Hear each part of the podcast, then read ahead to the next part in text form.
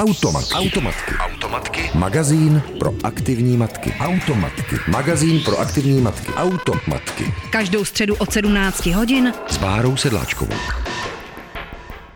Hezké odpoledne, opět vás vítám u Automatek. Dnes si budeme povídat o náhradní rodinné péči a o dětských domovech. A to s Klárou Chábovou, předsedkyní spolku Mimo domov, která řeší problematiku dětských domovů a taky se Svatavou Polzon z Asociace Dítě a rodina, která řeší zase problematiku pěstounů. Já vás tady vítám, dámy. Dobrý, Dobrý den. den. Dobrý den. Eh, My jsme se tady dneska sešli kvůli tomu, že vy máte zítra debatu. Eh, Mohli byste nám na tu debatu vlastně pozvat, kde to bude, o čem to bude, co to bude? Zítra eh, už vlastně druhý díl, říkáme unikátních debat eh, se Svatavou. Eh, Pořádáme je na Filozofické fakultě Univerzity Karlovy eh, od tři čtvrtě na pět. Moderuje nám to Daniela Drtinová. A to téma vlastně ohrožené dítě.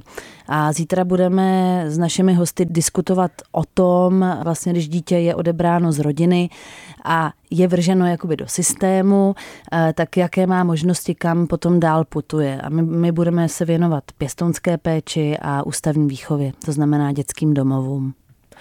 Když bychom si měli definovat, co to vlastně teda znamená ohrožené dítě, o čem byl ten minulý díl, kdybyste nám to mohli schrnout. První díl my jsme se právě snažili mm-hmm. vymyslet tu definici ohroženého dítěte.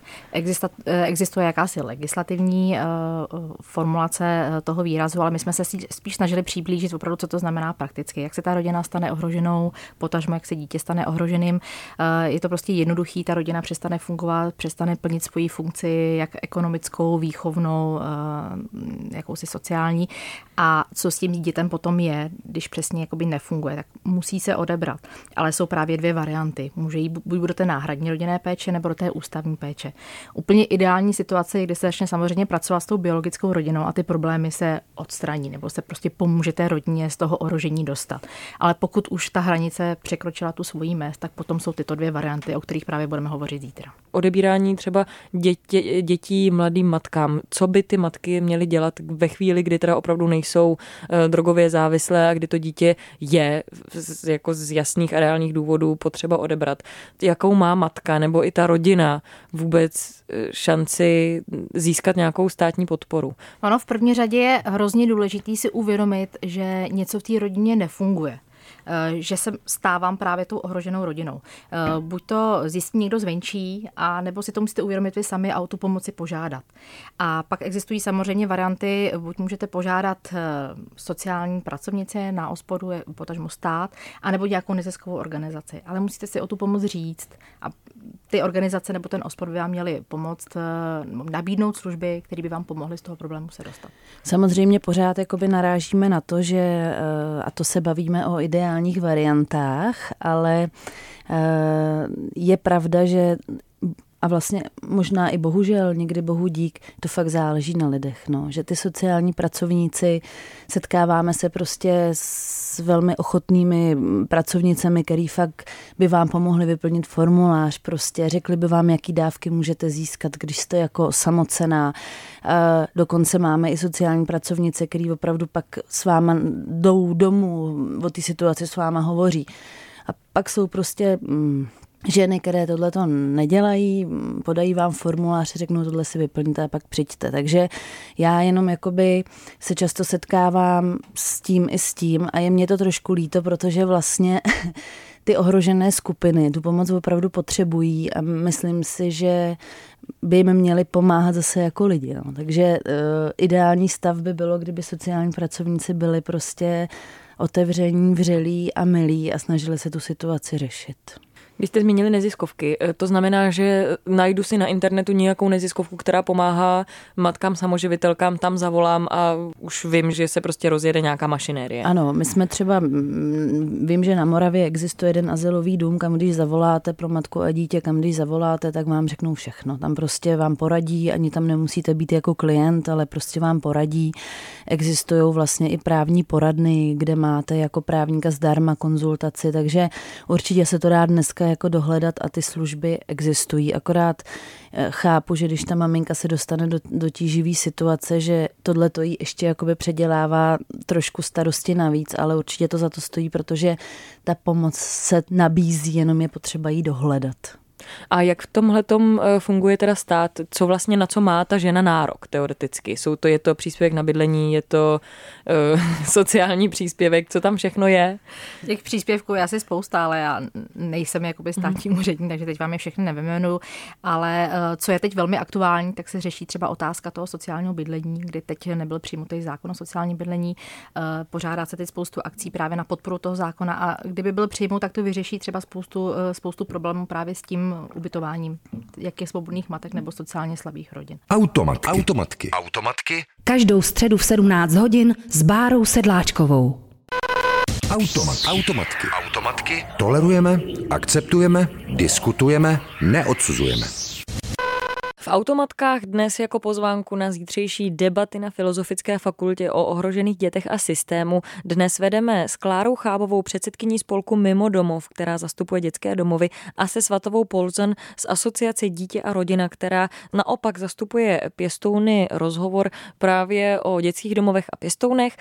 Kláro, je asi potřeba taky říct, jak dneska fungují dětské domovy. Nám na, ještě na základní škole říkali, v dětském domově to je hrozný, protože samozřejmě děti jen třeba neznají cukr, protože si nesladí sami čaj, protože jim to tam vychovatelky sladí, děti tam nemají zrcadla. Jak funguje dětský domov dneska a kde je ta jeho nejvíc bolavá pata? Mm-hmm. Víte co, tohle to je taková věc, jakože um, slýchávám od rodičů, že jestli budeš zlobit, tak tě dáme do děcáku, jo? Ono je to ještě furt takový strašák. Ale já musím říct, my do domu jezdíme asi 15 let a já fakt musím říct, že ty domovy se docela radikálně jako proměňují a mění. Ono to vlastně ani jinak jako nejde, protože eh, kdyby zůstal ten model který byl vlastně v době jako totality, tak eh, to by prostě nešlo. Takže dneska ty domovy opravdu vypadají, nebo v uvozovkách prostě vypadají mnohem líp. Co mě třeba je sympatický, že se opravdu najíždí na, prostě najíždí se jakoby na charakter eh, rodinného typu, to znamená, že vlastně ty děti nejsou ve třiceti jako eh, v hale, ale mají opravdu jako jednotlivý buňky, kde třeba jsou čtyři, pět dětí, hlavně se drží sourozenci u sebe, což dřív nebylo, ty sourozenci se třeba rozdělili a už se v životě neviděli. Dneska se snaží eh, nebo je ten trend prostě udržovat ty sourozence jako pohromadě, když už jsou odejmutý. Eh, v domovech existují různé buňky, jsou to takové jako rodinky, kde prostě ty děti si vaří, nakupujou, prostě mají tam jakoby nějaký řád, nějaký pravidla. To znamená, že to není úplně tak, že by netušili, nevěděli. S čím jako eh, já se potýkám a co mě třeba hrozně mrzí a proti tomu my docela jako se snažíme bojovat, že ty děti materiálně se tam mají moc dobře. Uh, oni v podstatě ty sponzory dneska, nebo mm, dětský domov, když má šikovního ředitele, tak si opravdu dokáže vyběhat hory, dovolenou u moře, bazén na zahradě, prostě skvělý vybavení.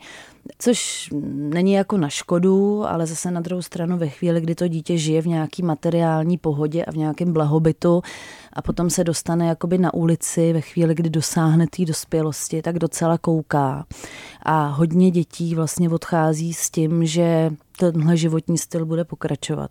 A je to pro ně obrovský sešup, jo. protože ve chvíli, kdy se zavřou dveře toho děcáku, tak on nemá nikoho není žádná materiální pohoda a prostě on, to dítě vůbec neví, co má dělat. Takže tohle já těm domovům občas trošku jakoby vyčítám, když se, když se scházíme vlastně s, s těma ředitelama, tak se o tom jako bavíme, ale já bych jakoby těma děcákama nestrašila. A ještě chci říct jako jednu věc, která je docela podstatná. Je to úplně jako v rodinách. Prostě buď máte dobrý rodiče, anebo máte prostě nedobrý rodiče.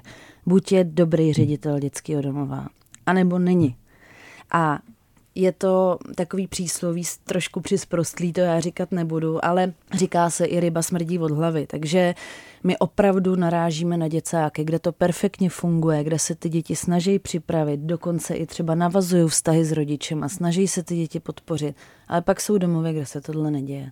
A kolik třeba ty, ty děti dostávají peněz? Je to furt ještě nějakých jako třeba 10-15 tisíc? No, oni dostávají, on jim vlastně po, tu, po tu dobu, co, se, co tam to dítě je, tak, tak se jim vlastně spoří. Někdo je tam díl, dostane víc, někdo dostane třeba 20 tisíc, někdo dostane 12, takže dostávají to kapesný. Eh, ve chvíli, kdy odchází, ale tam bohužel jakoby narážíme na to, že to dítě ve chvíli, kdy dostane ty peníze, tak prostě jde a koupí si značkový telefon a koupí si prostě značkový boty třeba, nebo paradoxně ty peníze odevzdává těm rodičům, který v době, kdy to dítě jakoby opouští ty brány, a to si ty rodiče docela hlídají, tak na něj prostě před tou bránou jako čekají. No. A tam jakoby je ten, ten syndrom toho, že to dítě, ač prostě vám tvrdí, že e, mámu tátu nesnáší a v životě nechce vidět, protože a teď budu citovat, já jsem prostě v děcáku 17 let, nebo po ústavech prostě 17 let a vůbec se o mě jako nezajímali tak ve chvíli, kdy to dítě vidí ty rodiče prostě, tak, tak tam samozřejmě ta potřeba tý, toho zázemí, té lásky je.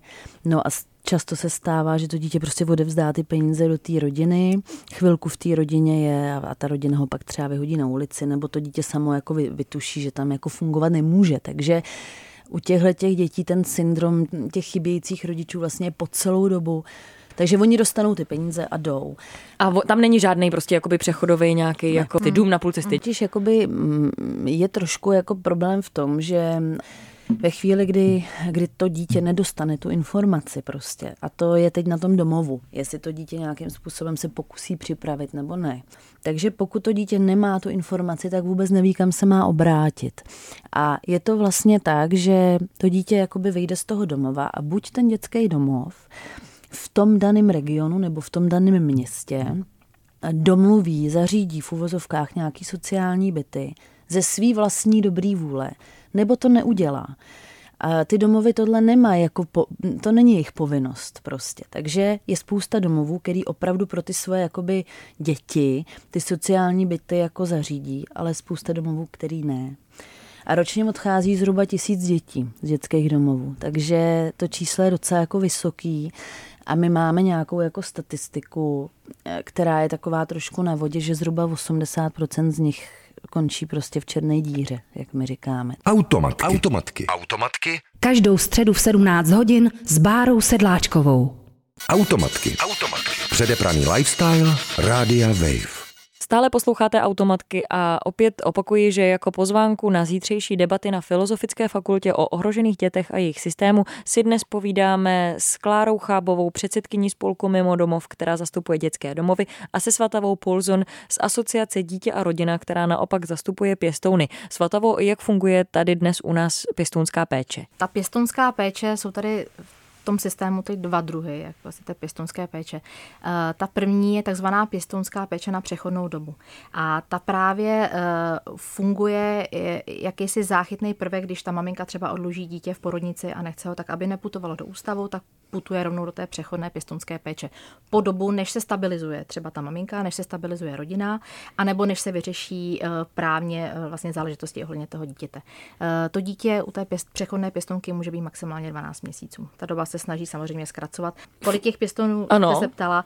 Těch přechodných pěstounů je kolem 500 asi v téhle době a uh, říká se jim také profesionální pěstouni, protože vlastně je to jejich práce, je to jejich zaměstnání. Pobírají za to plat, už nemůžou vlastně nic jiného dělat, protože oni musí být 24 hodin k dispozici jakoby tomu systému. Může jim kdykoliv zavolat, dát jim miminko, oni se o něj starají. Takže využívá se hlavně pro ty úplně nejmenší děti. Eh, no a pro tyhle ty větší, pro tyhle ty větší mají třeba 8, 9, 10, 12, 13 letý děti šanci jít do té pěstounské péče. Můžou jít i do té pěstounské péče. Ta samozřejmě funguje pro ty děti eh, do toho spektra 18 let a ten princip je úplně stejný buď se snaží umístit dlouhodobé pěstounské péči, a nebudou zpátky do té biologické rodiny. A je to tak, když jsem se ptala na to, co my vlastně, co může běžný člověk udělat proto, aby tyhle ty děti, těch tisíc dětí ročně, který odcházejí z dětských domovů, 80% z nich nekončilo někde v černé díře. Může proto člověk třeba jako já udělat to, že se stane pěstounem, odchová to dítě prostě třeba od těch 15 těch do těch 18. 18 letech, mm-hmm. při tom odchodu. Tam ano. už vlastně pěstounem se nestáváte, ten člověk už je dospělý. Ano, a můžu se třeba stát já reálně pěstounem 15-letého kluka, Můžete. který potom odejde a vlastně dostane ty tři roky třeba ode mě předem. Teoreticky mm-hmm. ano.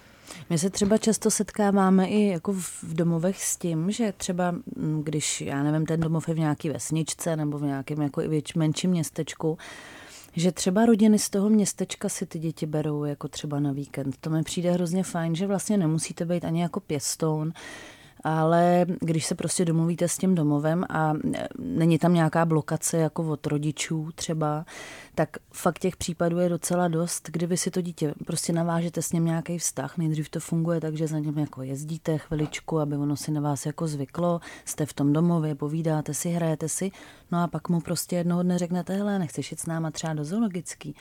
Já znám spoustu takovýchhle rodin, který vlastně takhle fungují, tohle může udělat jo. člověk. To, jako můžete tam prostě přijít, zazvonit eh, u dětského domova a říct, abych si chtěla tady povídat s nějakým dítětem. Samozřejmě, je to, je to teoreticky, ale představte si 15 letý dítě asi nebude chtít jen tak eh, z domova, kde vyrůstá třeba od malá, jít s cizím člověkem na poslední tři roky. Jasně. Pochybuju, hmm. jo, že by tomu bylo nakloněno, hmm. to zase asi je možná trošku utopie. A ono totiž tam Ale taky... tak jako to mě právě zajímá, jo. jestli opravdu můžu udělat to, že prostě přijdu dětskému domovu, Můžete. tam zazvoním a říct, jako já bych se tady chtěla jako s někým kamarádit. Musíte projít tím procesem uh, prověření ověřování A nejde to, přes, nejde to přes sociálku už. Jde Já myslím, jo. že by to potom muselo přes tu jo. sociálku. Že tady oni... to funguje vlastně tak, že, že uh, já úplně tady nechci teďka něco propálit, jo, ale tady to prostě funguje tak, že uh, vy prostě zazvoníte um, dětským domově, řeknete, podívejte se, já úplně nechci teďka být pěstom, že na to nemám, jako nemám ale ráda bych si třeba tady jako skamarádila, jezdila jsem za váma a ty ředitelé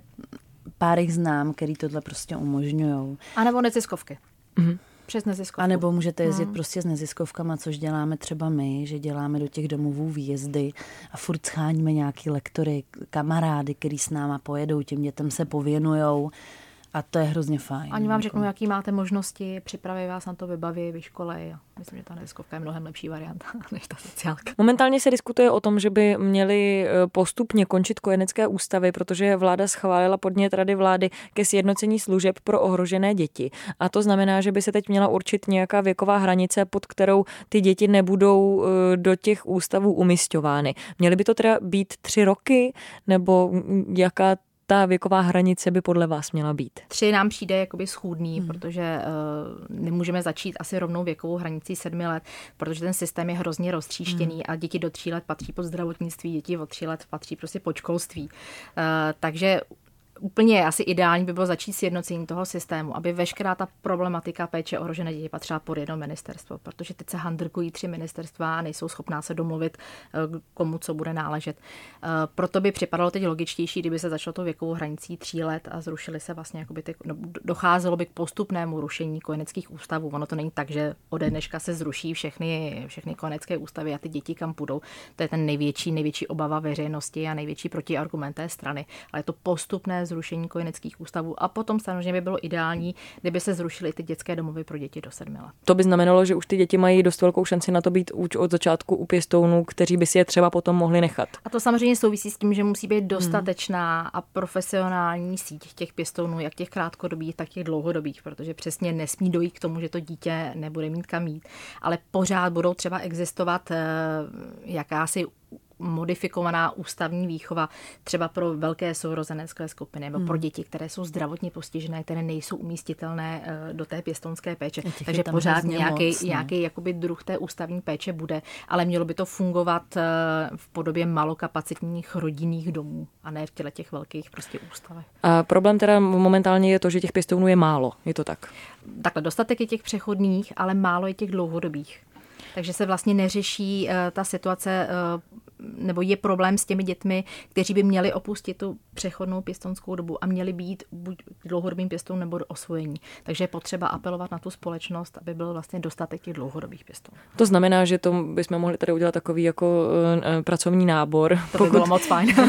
pokud by nebojte se, se být pěstounem. Ne, nebojte se být pěstounem. A může to být teda kdokoliv. Může to být, nemusí to být sezdaný pár, můžou to být i jednotlivci. Uh, na tu otázku vám teď mm-hmm. neodpovím, protože se ty případy posuzují velmi individuálně. Jo, takže asi teoreticky ano, pokud je zajištěn a pokud může poskytnout tomu dítěti samozřejmě ty veškeré věci, které jsou očekávány, ale proč ne? A nezáleží to na mě, to je jako by moje taková krásná utopie, jakože by Přání, být Přání, ano, ano, ano. Já moc děkuji, že jste přišli sem k nám do studia a děkuji za to, že jste nám rozšířili obzory, co se pěstounství a dětských domovů týče. Já přeji, aby eh, se vám zítřejší debata vydařila a abyste mm, oslovili co nejširší veřejnost právě s tímto apelem, eh, který jste přinesli sem k nám do automatek. Děkuji. Děkuji Děkujeme za pozvání. Za pozvání. Hezký den. Naslyšenou. Automat. Automatky. Automat. Automatky. Magazín pro aktivní matky. Automatky. Magazín pro aktivní matky. Automatky. Každou středu od 17 hodin S Bárou Sedláčkovou.